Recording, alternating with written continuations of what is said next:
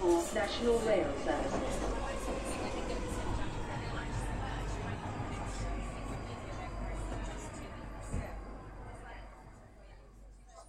Bine te-am regăsit în stația Londra. Acesta este episodul numărul 8, numit Skyrim in Concert, pentru că asta este tema principală a acestui episod și a acestei săptămâni.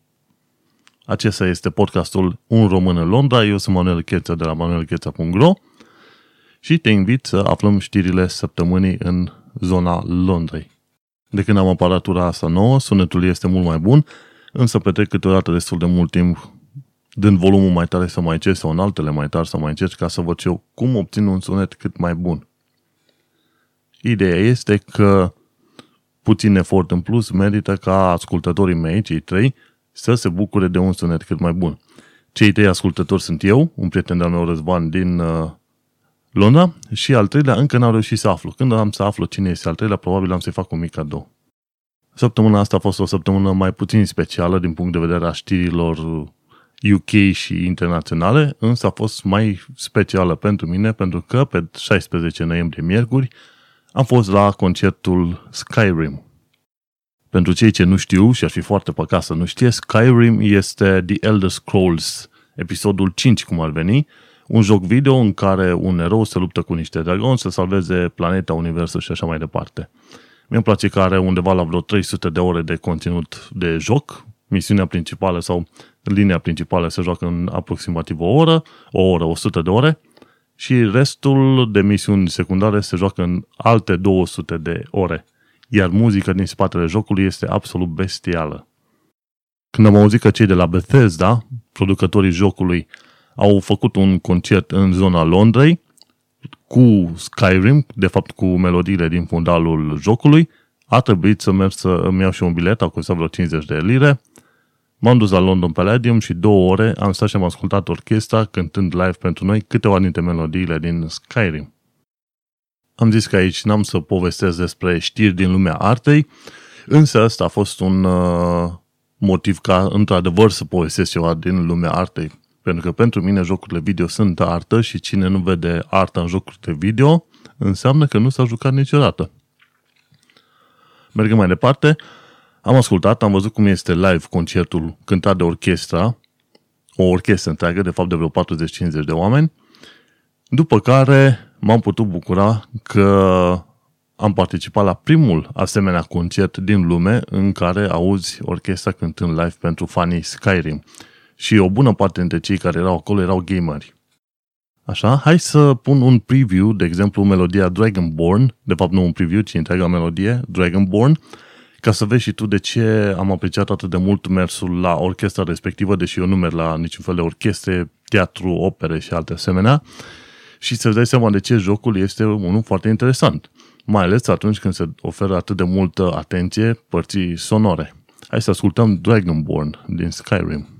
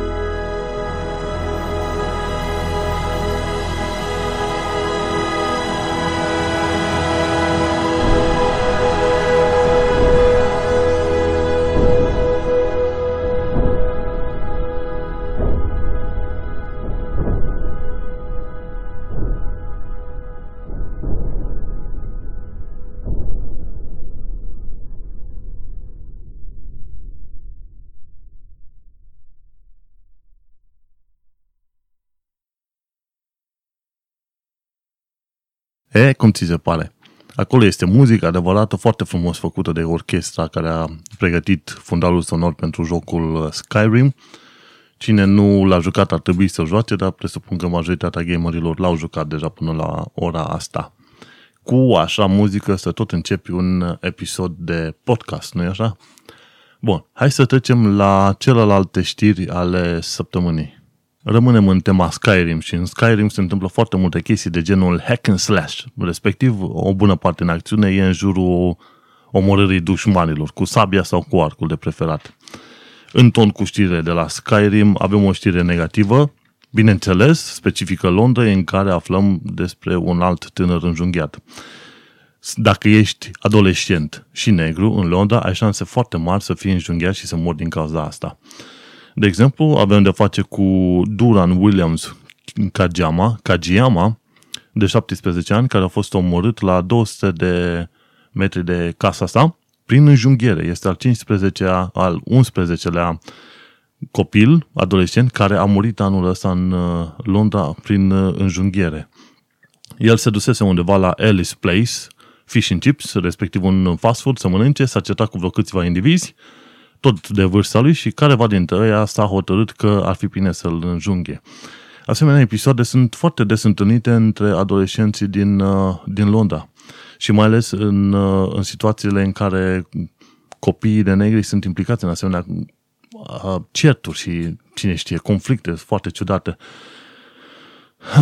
Bineînțeles că nu se pomenește, dar de obicei se pune o poză, știi? Și din cele 11 victime ale înjunghierilor, 11 oameni morți, o bună parte sunt copii de negri.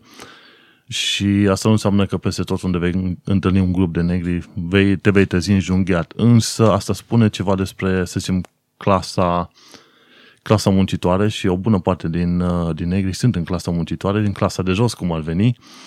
Și uh, acolo se văd multe probleme și nu cred că să mă întorc la subiectul Brexitului, nu cred că Brexitul ar avea ceva de a face, ci aici e pur și simplu modul în care guvernul UK rezolvă problemele familiilor sărace, pentru că o bună parte din uh, conflictele astea sunt generate de oameni din familii sărace.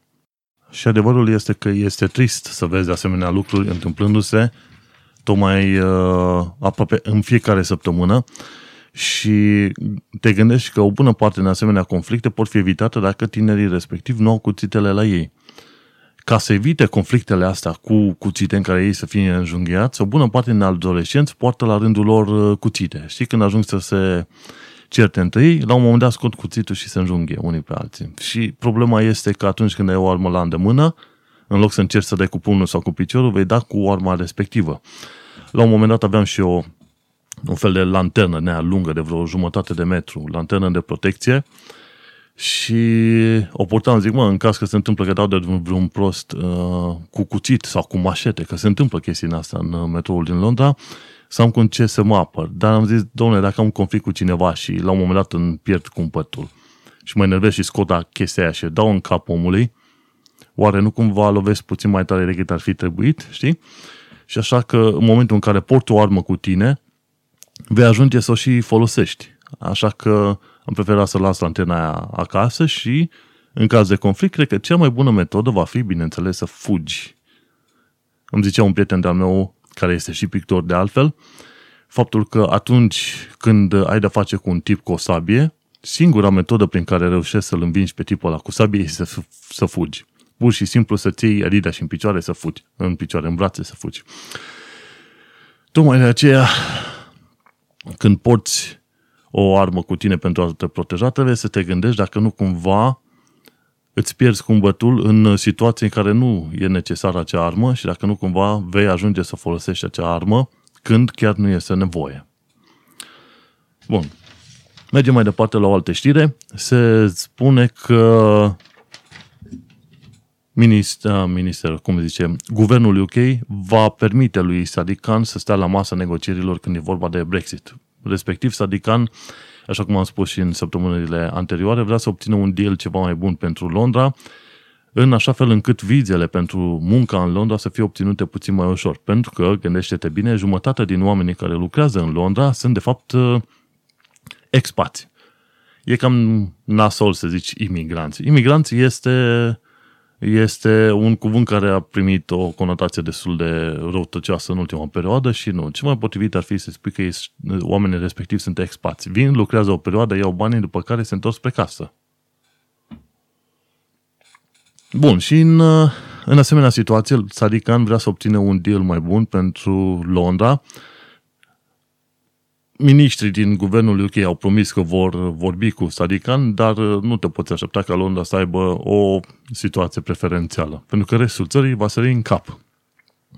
Adevărul este că dracul nu este chiar așa negru și oamenii care lucrează deja vor avea un deal în sensul că firmele la care ei sunt deja angajați vor, uh, vor face cumva încât să ofere vize de lucru celor care în momentul de față sunt angajați la firmele din, uh, din Anglia.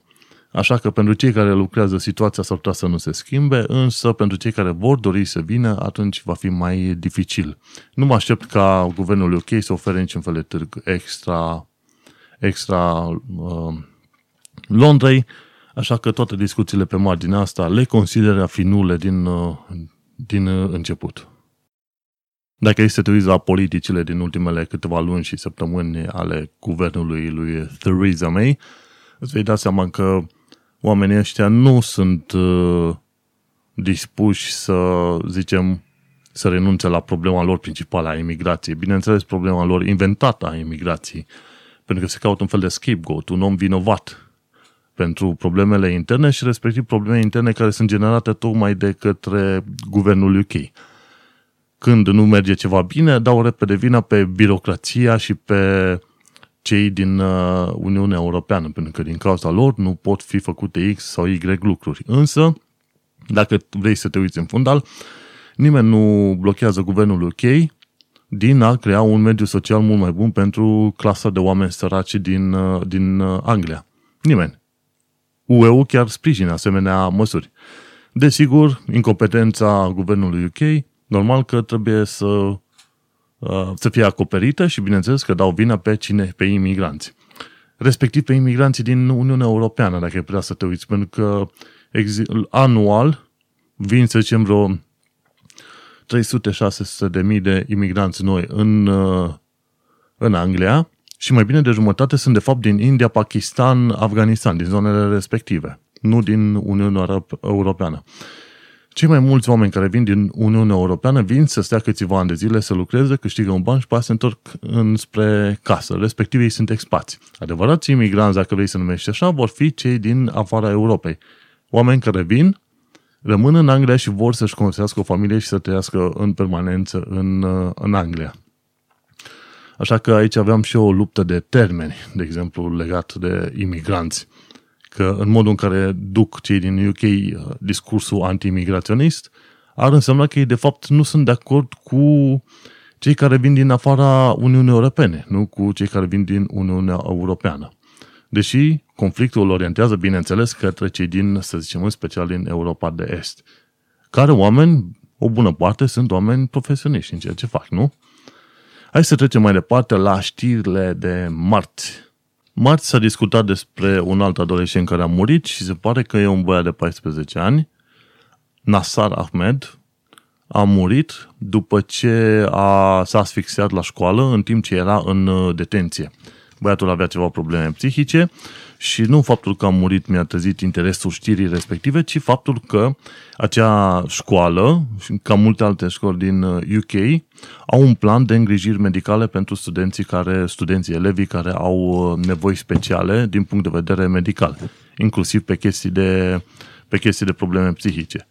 Și cu toate astea, cu toate că a avut planul, copilul a murit. Nu se știe exact ce s-a întâmplat, însă pe mine m-a, m-a impresionat faptul că ei au la școală o echipă medicală gata pregătită pentru tot felul de situații, nu numai pentru copii cu care suferă din punct de vedere psihic, ci și pentru alte chestii medicale. Au un medical care plan. Așa ceva n-am văzut pe la noi și doar ce am știu că pe la școală, în liceu când eram, era doar un fel de medic al școlii și cam atâta, dar nu avea un plan bine pus la punct și dacă vei nevoie de intervenție sau ajutor, normal că trebuia să chem salvarea. Dar pentru copii cu nevoi speciale n-am văzut niciun fel de situație în asta. Nu știu cum este acum în școlile din, uh, din România, dar sper că, că vor face ceva în direcția asta. Și o a doua știre pentru ziua de marți, o chestie destul de inedită, este Robodoctorul.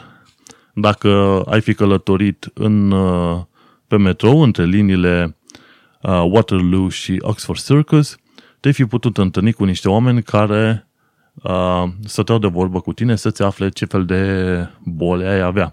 Și foloseau un fel de robodoctor. Robodoctor fiind, de fapt, un uh, stand cu roți și cu un uh, monitor, cu, uh, de fapt, un iPad și vorbeai uh, cu un doctor la distanță, îi spuneai ce probleme ai și el îi spunea cam care ar fi pro, uh, bolile de care ai suferi. Deci un fel de robot-doc.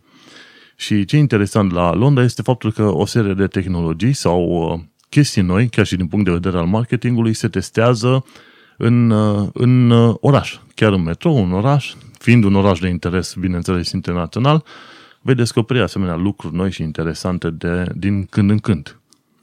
Nu știu dacă mai e Robodoc acum, dar mi-ar fi teamă să mă întâlnesc cu el, pentru că, cine știe, mi-ar putea găsi niște boli. Asta e o chestie românească. Nu te duci la doctor pentru că ți-e teamă că descoperi că vei avea vreo boală. Și mergem acum la știrile de miercuri. Miercuri, cum am zis, la 7 seara a fost concertul Skyrim, ai ascultat deja melodia Dragonborn la început și nu mai vorbesc pe tema aceasta. Nu uita să cumperi jocul.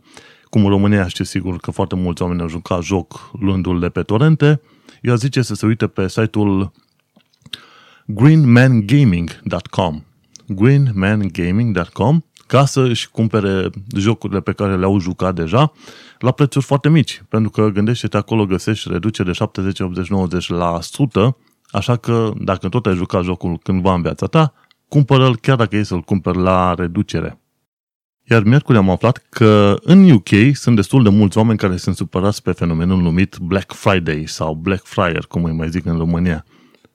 Vorbind cu colegi, am descoperit la un moment dat că Black Friday a început pe Amazon încă din data de 14 noiembrie și va continua până pe la finalul săptămânii viitoare, undeva pe 25. Și interesant lucru, oamenii spuneau, mă, vezi că eu am urmărit câteva produse, au crescut prețurile produselor în urmă cu câteva săptămâni și acum le dau la reducere, respectiv le dau la prețul care le aveau înainte cu 3-4 săptămâni. Și aici m-a lovit așa o chestie, zic că iarăși am devenit deziluzionat de, să zicem, Uniunea de UK. Pentru că, în genere, când vii în uh, Marea Britanie, ai niște așteptări, te aștept să fie foarte moderni, e, e, să respecte reguli, lege, etc., etc., să fie niște oameni puțin mai sus ca, să zicem, ca educație, cultură și așa mai departe. Ceea ce se întâmplă este că din destul de multe puncte de vedere sunt superior României, dar din altele, din păcate, chiar sunt uh, mai jos. Mai ales am discutat de atâtea ori legat de problema internetului sau de problema închiriilor. Și acum, bineînțeles mai nou, discutăm de situația cu Black Friday. Se pare că mânării care se fac în România se fac și în uh, Marea Britanie. Prea păcat, pentru că m-aș fi așteptat ca aici oamenii să fie ținuți la, o, la niște standarde nițel mai mari. Din păcate, uite că nu se, se întâmplă așa. Motiv pentru care, așa cum am zis de multe ori, români sunt peste tot, depinde de cultura în care au crescut. Cred că la un moment dat voi ajunge să scriu și eu un articol în care să notez anumite puncte la care să nu te aștepți ca oamenii să fie extraordinar de diferiți față de oamenii din România. Nu, nu ne bine crede, dar România a evoluat destul de mult în ultimii 20 și ceva de ani. Un uh, bun motiv pentru a vedea asta este să ne uităm, bineînțeles, în țară pe ansamblu. Dar fiindcă foarte mulți români au plecat dincolo și au revenit, acei oameni au revenit put, cât de cât cu niște schimbări. Și dacă te uiți în țară, nu suntem România anilor 90, nu încă. Nu mai suntem, pardon. De aceea, în anumite privințe, vei descoperi că oamenii care dau în chirie apartamentele se vor grăbi repede să-ți rezolve problema, ție ca chiriaș, și vei descoperi că, în punct, din punct de vedere a chiriei, serviciile sunt nițel mai bune în România decât în uh, Anglia, de exemplu. Și nu numai așa. Discutam în uh, casa în care sunt cu o colegă de casă, ce mai e, e din Italia și spunea, zice, domnule, asemenea lucruri n-am văzut în chirile din Italia. Aici să-ți dea două cutii peste care arunci o saltea să o numești pat este o nesimțire extraordinară. Și de fapt, da, pentru noi este nesimțire, dar se pare că în Londra, cel puțin, asemenea lucruri se întâmplă des. Și vei ajunge să fii deziluzionat de mai multe lucruri de-a lungul timpului. Așa că un asemenea articol pe manelcheța.ro cred că ar fi foarte binevenit. Ceea ce vreau să spun este să vii aici în Anglia, în Londra, să fii atent la scopul tău principal pentru care ai venit, respectiv să strângi un ban sau să înveți cultura locului și așa mai departe, ori toate la un loc, dar să nu ai așteptări extraordinar de mari, ci să vii ca un fel de blank slate, pentru că atunci când vii cu așteptări, când ai așteptări din orice punct de vedere, vei ajunge să fii dezamăgit din punct în punct. Și asta este valabil și la filme, muzică, orice altceva. Dacă lași așteptările deoparte și rămâi în cap doar cu ideea că vei primi un salariu mai bun și vei câștiga o experiență dacă știi unde să te angajezi, atunci va fi bine pentru tine. Desigur, dacă stai să te uiți, lucrurile bune le întrec pe cele rele, știi? Dacă ai, urmăra, au urmărit uh, câteva sfaturi de bun simț, pentru că dacă nu ai fost atent și te-ai lăsat mi- amețit de mirajul ăsta al banilor mulți, sunt șanse foarte mari ca tu să fii picat în capcane. Doar uh, câteva săptămâni în urmă, în Standard scria despre sclavagia din era modernă care se întâmplă acum în Londra. S-a dat și la ProTV în România, am pomenit și eu în podcast, lucruri din astea se întâmplă, deci dacă ai puțină grijă, poți să vii să ai o viață foarte bună în, în Anglia, dar trebuie grijă și informare din timp. Revenind la știrile din uh, Evening Standard, sursa mea singură din care urmăresc știrile, respectiv s-ar putea să fie o sursă destul de subiectivă, aflăm că tot felul de afaceri, de fapt, da, chiar afaceri, au, uh, au probleme cu angajările datorită faptului că Brexitul este anunțat. Și în articolul respectiv, care este destul de lung, cam câte o pagină mare de, de ziar, afli faptul că oamenii încep să se mute înapoi spre casă. În special este vorba de polonezi. Polonezii au fost ținta numărul 1 al atacurilor xenofobe și rasiste din uh, ultimele câteva luni. Și e vorba aici de, de faptul că au primit mesaje de hărțuire, unii au fost bătuți, vreo câțiva polonezi, un polonez, mi se pare, de vreo 40 de ani, dintr-un oraș uh, din afara Londrei, a fost omorât tocmai pe chestiile astea cu rasism și cu Brexitul. Și uite-te că polonezii, fiind prima țintă, au început să se gândească să meargă înapoi spre casă. Situațiile mai nasoale sunt atunci când uh, polonez sau poloneză este căsătorit cu britanic. Și atunci aș pune întrebări, mă, ce facem? Plecăm, ne întoarcem, plecăm amândoi, cum îmi iau și o cetățenie, etc., etc. Și uite-te că firmele sunt destul de multe care au angajați străini și acum își fac probleme că angajații respectiv își iau catafusele și se duc înapoi spre casă. Și este o situație la care guvernul UK nu s-a gândit, dar nici că nu le-ar fi păsat. Spune și mie de unde scoți jumătate din angajați pentru o firmă anume, să zicem, pe IT, când îți pleacă oamenii în țările din, uh, din, uh, din care au provenit. Gândește-te că la noi la firmă câteodată se trec 3, 4, 5 luni până găsesc oameni noi în funcția de front-end developeri. Ce te faci? Pleacă toți oamenii când găsești? Când umpli locurile alea cu britanici? Situația în momentul de față în UK este că există extrem de mulți uh, străini expați, imigranți, cum vrei să-i numești tu, care lucrează în tot fel de funcții în care ai nevoie de oameni cu experiență. Și clasa săracă a Marii Britanii, cea care este cea mai afectată de influx de imigranți, este cea care, la fel, nu este în stare să acopere necesarul de profesioniști din domeniile respective. Atunci când se pune problema imigrației, bineînțeles că o bună parte din imigranți vor prefera să, să se ducă să lucreze lucrurile, loc, în locurile cele mai prost plătite, respectiv locurile care sunt ocupate de săracii din, uh, din UK. Mult simple, cum ar fi să mute marfa în magazin sau să ducă marfa dintr-un colț în altul al orașului. Ori, cine știe, lucruri de munca de jos din construcție. Și bineînțeles, atunci când ai de face imigrație, cei mai afectați de uh, imigrație vor fi, bineînțeles, oamenii din clasa cea mai de jos. Tocmai de aceea, oamenii din clasa cea mai de jos au fost și cei mai mulți care au votat ca Brexitul să se întâmple, pentru că ei, fiind din clasa de jos, nu au avut chef să învețe ca să meargă pe o profesie mult mai bună, ci au preferat să zică nu, că ei, pref- că ei vor să stea pe poziția proastă pe care sunt și să nu fie altcineva să le fure pâine. Și asta mi se pare o prostie extraordinară. Dar în fine, asta e problema lor. Treaba este că atunci când uh, discutăm de imigrație din UK, trebuie să ne gândim că undeva pe la vreo 10% din populația din UK, care este acum în UK, este populație de imigranți, respectiv vreo 8 milioane de oameni. Și zi acum cum trimiți 8 milioane de oameni acasă. Gândește-te că o bună parte din ăștia, respectiv vreo 4 milioane, sunt de fapt imigranți în toată regula, respectiv au venit să-și facă o casă, familie și tot ce vrei aici. Ce te faci cu aia? O alt restul, câteva milioane, sunt expați. Aia s-ar putea întoarce acasă, la fel ca și eu și alții, și își văd de lucrurile lor. Dar oamenii care au venit să se înrădăcineze aici, ce faci cu ei? La un moment dat descoperi că va trebui să îți stai câteva degete de la mână să zici că vrei să rezolvi problema imigrației. Dacă ar putea fi numită într-adevăr o problemă.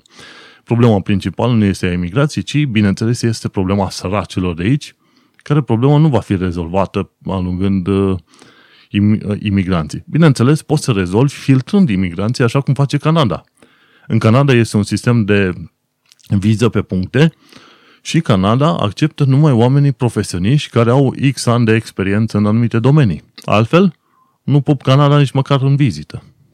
Și o asemenea metodă, da, ar putea rezolva problema, să zicem, imigrațiilor. Hai, lasă pe imigranții ăștia de încolo, avem și alte treburi de discutat. Asta a fost la ziua de miercuri. Trecem la joi, 17 noiembrie 2016. Ar trebui să pun poze cu toate știrile care le rup din ziare, ca să vezi aici cum sunt ferfelicite toate astea. În fine. Aflu joi că un pacient a stat vreo două zile în holurile, în, da, în holurile din uh, zona de urgențe a spitalului, cum îi zice, King's, King's College Hospital, de pe, din zona Denmark Hill. Și a stat acolo vreo 45 de minute pentru că n-au avut paturi în care să-l pună pe săracul om. Și uite că asemenea probleme care se întâmplă în România se întâmplă și în, uh, în Anglia. Bineînțeles că nu se știe despre ele. BBC nu spune, nu știu, și astea nu sunt raportate în România. Pentru că, în genere, sunt chestiuni de probleme interne, ca să zicem așa. Dar iată că sunt eu ăla care să trădeze viața din uh, Londra și să spun că și pe ei se întâmplă rahaturi din astea. Nu cum se întâmplă în România, nu la nivel, dar și pe ei se întâmplă și n-ai vrea să fii, de exemplu, în, uh, în situația lor. Articolul în cauză vorbește despre faptul că un om cu probleme psihiatrice a trebuit să stea vreo două zile în zona de urgență pentru că n-au găsit pat pentru el. Nu era cineva, să zicem, care care își tăiase o mână complet și trebuia să fie pus la perfuzii și așa mai departe și l-au lăsat acolo până au curs tot sângele din el. Nu, ci e o situație în care un pacient cu probleme psihiatrice. Totuși, un om care n-ar trebui să stea, n-ar trebui să stea două zile în așteptare în zona de urgență. Mergem mai departe, aflăm de la Evening Standard faptul că prietenii noștri de la UKIP au cheltuit 387.000 de lire din fonduri europene pentru a pregăti campania Brexit, practic anti-EU. Vezi aici ce perversitate au avut la Michel, um, Nigel Farage, pe care îl numesc Nigel Farage. Ce perversitate a avut individul ăla să folosească fonduri UE pentru a finanța o campanie anti-UE. Și aud adesea, adesea tot felul de termeni folosiți pentru indivizii ăștia care nu, nu se împacă cu UE, care nu sunt, să zicem, fani UE, ci că sunt numiți eurosceptici. Termenul mai potrivit pentru asemenea oameni nu este niciun caz eurosceptic, ci euro-denialist sau anti-EU, pur și simplu, nu eurosceptici. Eurosceptic ar însemna că există un om care vrea să afle mai multe detalii despre subiectul X și după care se va decide și așa mai departe. Un eurosceptic ar fi un om, să zicem, normal la cap. Ăștia sunt euro-denialist sau anti-EU pur și simplu.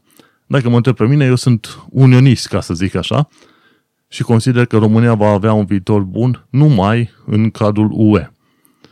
Uitându-te la vecinul nostru cel mai mare, din zona de est, îți dai seama că cel mai bine pentru noi este să fim într-o echipă chiar dacă nu suntem cei mai buni jucători în echipa respectivă, totuși să fim în echipă, Să știm că are cineva, că este cineva acolo care să ne țină spatele.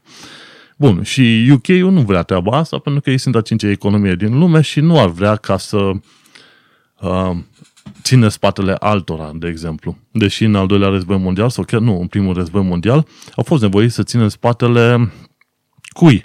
Olandei, care fusese invadată de germani. Da, da, e altă poveste. Revenind la UKIP, aflăm că nesimțiții ăștia de zile mari au folosit bani din fondul UE pentru, pentru a finanța campanie anti-UE. Teoretic, fondurile astea au fost folosite sub formă de sondaje, ci că au folosit banii aia ca să financeze niște sondaje în care să afle dacă oamenii vor să plece din UE sau nu. Și na. Bineînțeles, toată lumea știe că nesimțitul de la UKIP, Nigel Farage, este un nesimțit, este și un mincinos și mai nou aflăm că este și un hoț, nu? Ăștia 387.000 de lire din bani din fondurile europene trebuiau folosiți pentru alte chestii și nici de cum pentru o campanie anti, anti-EU. Și de aici se vede perversitatea și minciuna unor indivizi ca cei care au promovat uh, agenda Brexit. În următoarea știre de, din uh, ziua de joi, aflăm că sunt uh, cât se poate de multe zone în Londra în care n-ai voie să mergi cu dronele. În Anglia există câteva reguli specifice dacă ai drone și una dintre ele spune că n-ai voie să fii mai aproape de 150 de metri de uh, un grup de oameni când zbor cu Londra, uh, cu Londra, doamne, cu drona și n-ai voie să fii la 30 de metri mai aproape de o zonă cu locuințe. Respectiv, practic, uh, folosind regulile astea, tu n-ai voie să filmezi nicăieri în Londra. De fapt, regula de 30 de metri zice că n-ai voie să fii, să fii cu drona mai aproape la 30 de metri de pe o persoană. Dar dacă eu sunt persoana respectivă, n-am voie să zbor cu drona la 5 metri de mine? Și iese ciudat, uite-te că în cele mai multe zone din Londra nu vei putea filma. Singurele zone în care poți filma cu Londra sunt uh, parcurile. Și și acolo trebuie să ai grijă să fii la 150 de, de metri de grupurile mari de oameni. Și gândește-te că sunt unii care filmează, de exemplu, în Trafalgar, Trafalgar Square, așa, cu dronele și este un lucru ilegal. Te putea trezi că primești amendă pentru chestia asta. Sau chiar mai, chiar mai mult. Și sunt opt, de fapt nici în parcuri nevoie, că sunt opt parcuri regale în care nevoie să mergi cu drona. Așa că regulile sunt destul de stricte. Dacă ai dronă, nu o poți folosi pe oriunde vrei tu și oricum vrei tu, cel puțin nu în Londra. Respectiv nu mare parte din Londra. Uh, mai departe, nu știu. Situațiile sunt inițial mai stricte atunci când uh, drona respectivă are cameră și care, dron, care om își ia dronă care nu are cameră, nu? Vrei dronă ca să primești un, uh, sau un point of view ceva mai, mai înalt. Nu știu cum ar fi, de exemplu, dacă ai vrea să filmezi cu drona în, uh, în zona podurilor, deasupra Tamisei. Ar fi foarte complicat. Și bineînțeles, n-ai voie să filmezi cu drona la înălțimi mai mari de 150 de metri din ceea ce știu eu de pe aici, din ce văd. Ceea ce înseamnă că... A, și nici în zona aeroporturilor. Bineînțeles că au avut un uh, asemenea eveniment chiar la aeroportul, aeroportul Heathrow, cât pe aici un avion să lovească o dronă și dacă pilotul nu este atent și vrea cumva să evite drona, riscă să pună în pericol viața a multor oameni din avionul respectiv. Așadar, dacă vii cu, cu drona în Londra, ai grijă să o folosești numai în uh, foarte puține locuri. Cu alte cuvinte, informează-te din timp să vezi pe unde ai voie să folosești uh, drona. Bun. Și am aflat o chestie interesantă, bineînțeles, legată de chestia cu deziluzia. În zona de vest a Londrei sunt uh, ăștia cu biciclete, alea, cu triciclete în care te poți plimba de colo-colo pe anumite străzi principale. Și astea sunt numite rickshaws. Rickshaws. Și tricicletele astea, la fel cum le vedea undeva în zona Asiei, se pare că în uh, tricicletele astea mai sunt numite și pedicab, adică un fel de taxiuri cu pin, uh, pus în mișcare de picioarele omului. Sunt situații în care ți se cere 10, li, 10 lire pentru un minut de o asemenea plimbare și ceea ce spun, ceea ce spun cei de la Evening Standard, așa ceva este rip-off, adică te fură de bani într-un mod nesimțit, să dai 10 lire pentru un singur minut de plimbare cu asemenea biciclete. Și se pare că sunt destui care nu au autorizație, cer o groază de bani și n-au, bineînțeles, nu dau nici bond pentru, pentru ceea ce fac. Așadar, când te întâlnești cu pedicaburi din zona de vest a Londrei, numită West End, nu uita să îl întreb din timp dacă îți oferă un bon și cam care este prețul. 10 lire pe minut să te plimbi cu un asemenea pedicab este o nesimțire extraordinară și probabil că dacă ai găsi un polițist prin zonă ar trebui să-l, să-l anunți și pe aia ca el să vină încolo și să le dea câteva amenzi frumușele. Deci nu pedicaburi care îți cer 10 lire pe minut la o plimbare. Bun. Ultima știre din ziua de joi, joi este o știre binevenită și anume că un, uh, un membru al Parlamentului vrea să inițieze o lege prin care banii negri să fie, să fie descoperiți și să fie reținuți în uh, Londra. Și ceea ce se întâmplă este ceea ce povesteam eu mai de mult, faptul că multe afaceri din Londra au, uh, nu dau bonuri, nu au uh, plata cu cardul, ei bine și afacerile respective își salvează banii aia, ascund bine și raportează doar un anumit, uh, o anumită sumă către stat. Restul de bani, într-un mod interesant, așa cum s-a mai pomenit chiar și la Evening Standard, restul de bani ajung să fie trimiși pe alte filiere sau ascunși sau așa mai departe, că, către, chiar și către grupuri uh, teroriste. Se consideră că undeva pe la vreo 100 de milioane de lire au luat drumul uh, uh, grupurilor teroriste, dat fiind că nu, guvernul UK nu știe unde se duc banii respectivi. Și iată că aici ce pomenește acel membru al Parlamentului, el uh, că îl cheamă Tristram Hunt. El spune că ce se întâmplă? Oamenii scot bani din activități ilicite, după care încep să cumpere imobile aici. Tot fel de blocuri din, uh, din afacerile respective. Și atunci ei vor să implementeze o regulă prin care să se urmărească mai bine cursul banilor. Atâta timp cât uh, nu obligi toate firmele și firmulițele să aibă plată cu cardul, o să-ți fie puțin cam greu să să-ți dai seama care este circuitul banilor în uh, natura din UK. Și așa, stai să te uiți că ei zic așa, nu putem uh, ajuta țările sărace trimițându-le miliarde de, de dolari, ca mai apoi să le permitem uh, unei elite din acele țări sărace să vină în Londra, să facă afaceri legale și pe aia să investească banii respectivi în, uh, în tot felul de afaceri imobiliare.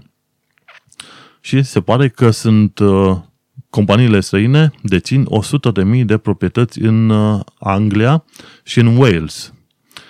Și sunt uh, firmele străine dețin vreo 44.000 de imobile în, uh, în Londra. 44.000 de imobile în Londra. Și nu se știe exact cât din banii respectivi sunt bani obținuți pe căi, pe căi legale, ascunși așa la negru. Și pomeneam de chestia asta chiar și în articole scrise pe blogul meu, pe manuelcheța.ro, în urmă cu aproape un an de zile când am venit și am văzut uh, cum se fac treburile în, uh, în zona Tuting, de exemplu. Era un fast food la care unul dintre casieri a fost avansat la postul de manager, dar nu în mod legal. Practic, el se ocupa, el manageria totul pe acolo primea salariul lui de casier, la fel ca restul, însă, pe lângă salariul lui de casier, el mai primba, primea și extra bonus ca să-și facă munca de manager al locului respectiv. Bonusul respectiv era dat în mână și nicăieri nu se știa de chestia asta. Iar uh, patronul respectiv era un tip din Pakistan, mi se pare, care îi plătea pe angajați cu undeva cu vreo 5 lire pe oră, extrem de puțin, și care tocmai își cumpărase o mașină nouă de 80-90 de mii de lire, dar care se plângea că nu are bani să dea o mărire de salariu sau un salariu decent angajaților săi. Și mulțește asta cu zecile de mii de buticuri din asta de fast food-uri în care patronii fac măgării din astea. Plătesc prost angajații, plătesc mult la negru și își cumpără mașini scumpe. Ia ghici, ce se întâmplă? Vei descoperi că miliarde bune miliarde bune de lire se duc pe apa sâmbătă și guvernul UK nu știe nimic din ceea ce se întâmplă cu acele miliarde. Pam, pam. Bun, hai să lăsăm alea a fost știrile de joi. Dar cum am zis, eu prezint câte o știre și pe aia mai adaug câteva comentarii să creez un context, pentru că știrile astea văzute în, uh, într-un mod izolat unele față de altele nu ne creează o imagine cât mai bună. În schimb, asta ca să știi cum este viața în Londra și în UK, este bine să știi contextul și tocmai de aceea mai fac referire la emisiunea anterioare, episoade anterioare, știrile care le-am mai citit și lucruri pe care le-am aflat pe parcurs. Bun. Și ajungem acum la știrile de vineri, 18 noiembrie 2016, da? Să nu uităm. Și una dintre știrile principale a zilei respective este faptul că Palatul Buckingham Palace va fi renovat timp de 10 ani de zile, iar pentru renovare, guvernul UK plătește undeva pe la vreo 369 de milioane de lire. 10 ani de zile, 369 de milioane de lire pentru renovarea Palatului Buckingham, care este de fapt reședința reginei. Și tot ce am văzut în, într-o serie de articole este faptul că oamenii sunt foarte mândri să plătească banile, banii ăștia din, să zicem, din uh, fondurile UK pentru a crea și respectiv pentru a menține palatul în stare bună de funcționare și eventual și modernizat. Și toți oamenii sunt mândri că în felul acesta își demonstrează, să zicem, loialitatea și, să zicem, dragul față de regină. Uh, este drept, dat fiind că regina teoretic deține o șesime din planeta Pământ, își permite să cheltuie 300 și ceva de milioane de lire pentru renovare.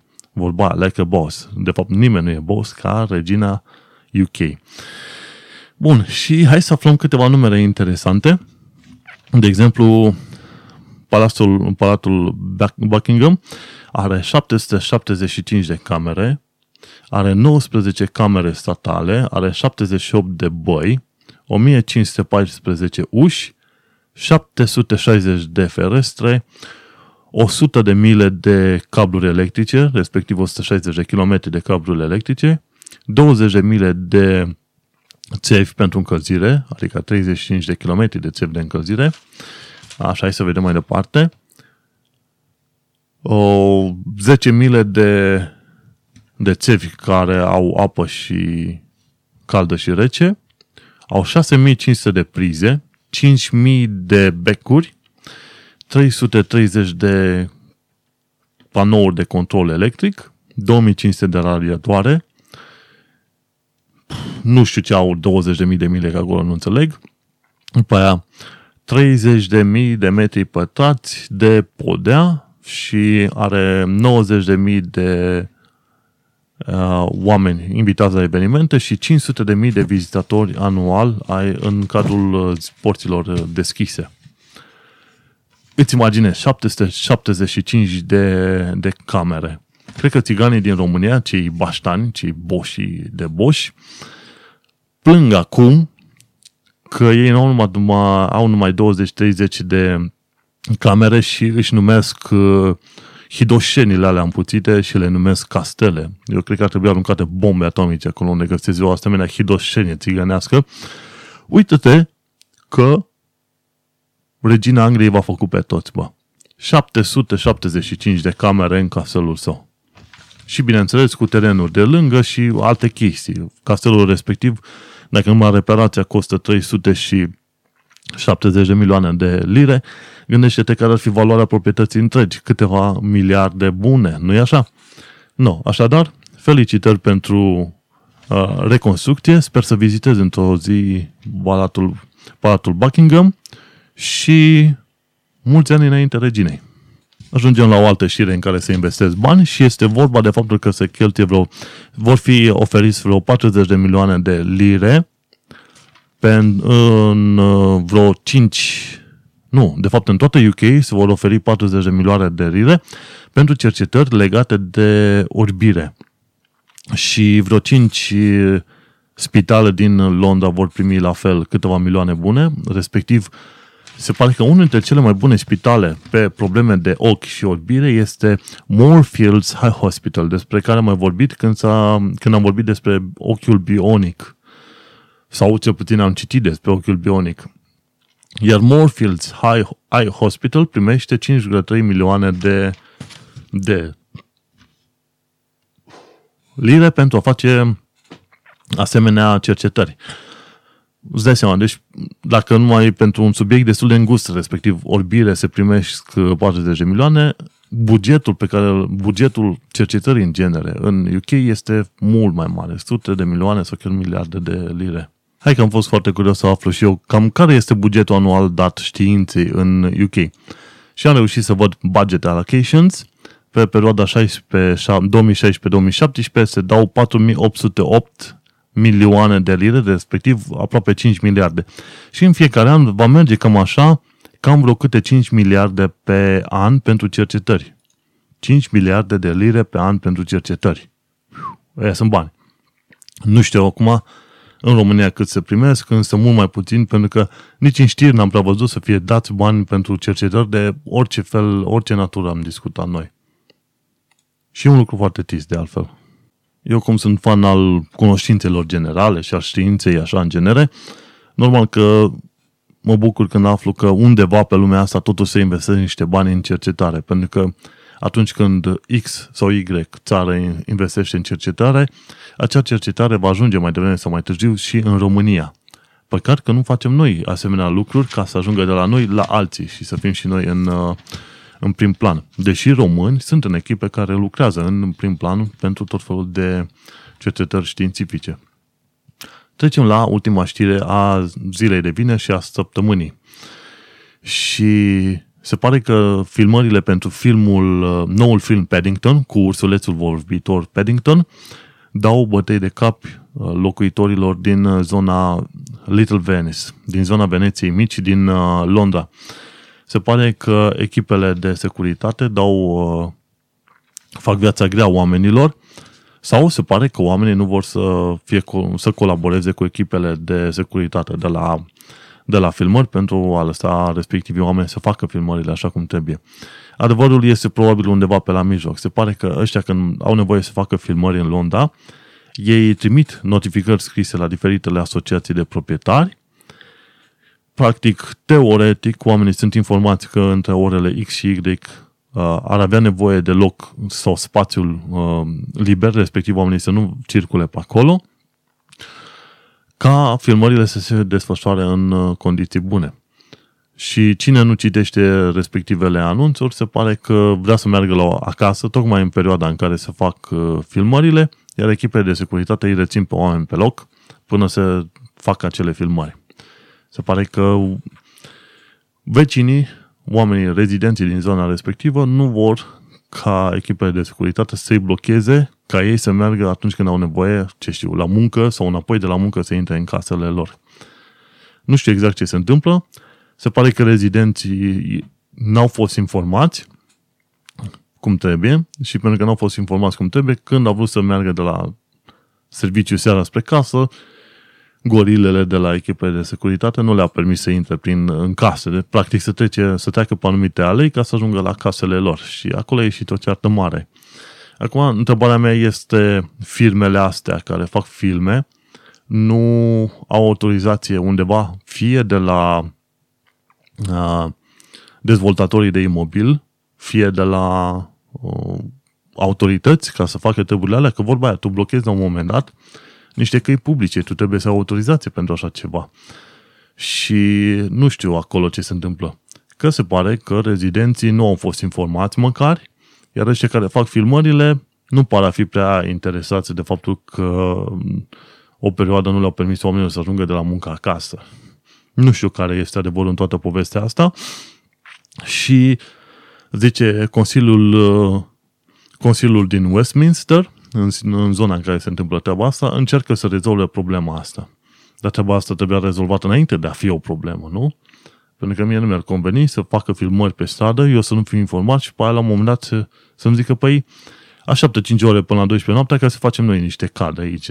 Băi, prietene, stai ușor. Deci lucrurile trebuie cumva aranjate din punct de vedere legal. Londra, bineînțeles, fiind centru cultural internațional, etc., atrage cât mai mulți producători de filme care la un moment dat au nevoie să blocheze anumite străzi și alei și așa mai departe. Dar dacă totul e făcut cu anunț prealabil și cu bună purtare în partea lor, why not? Filmați peste tot pe unde vreți.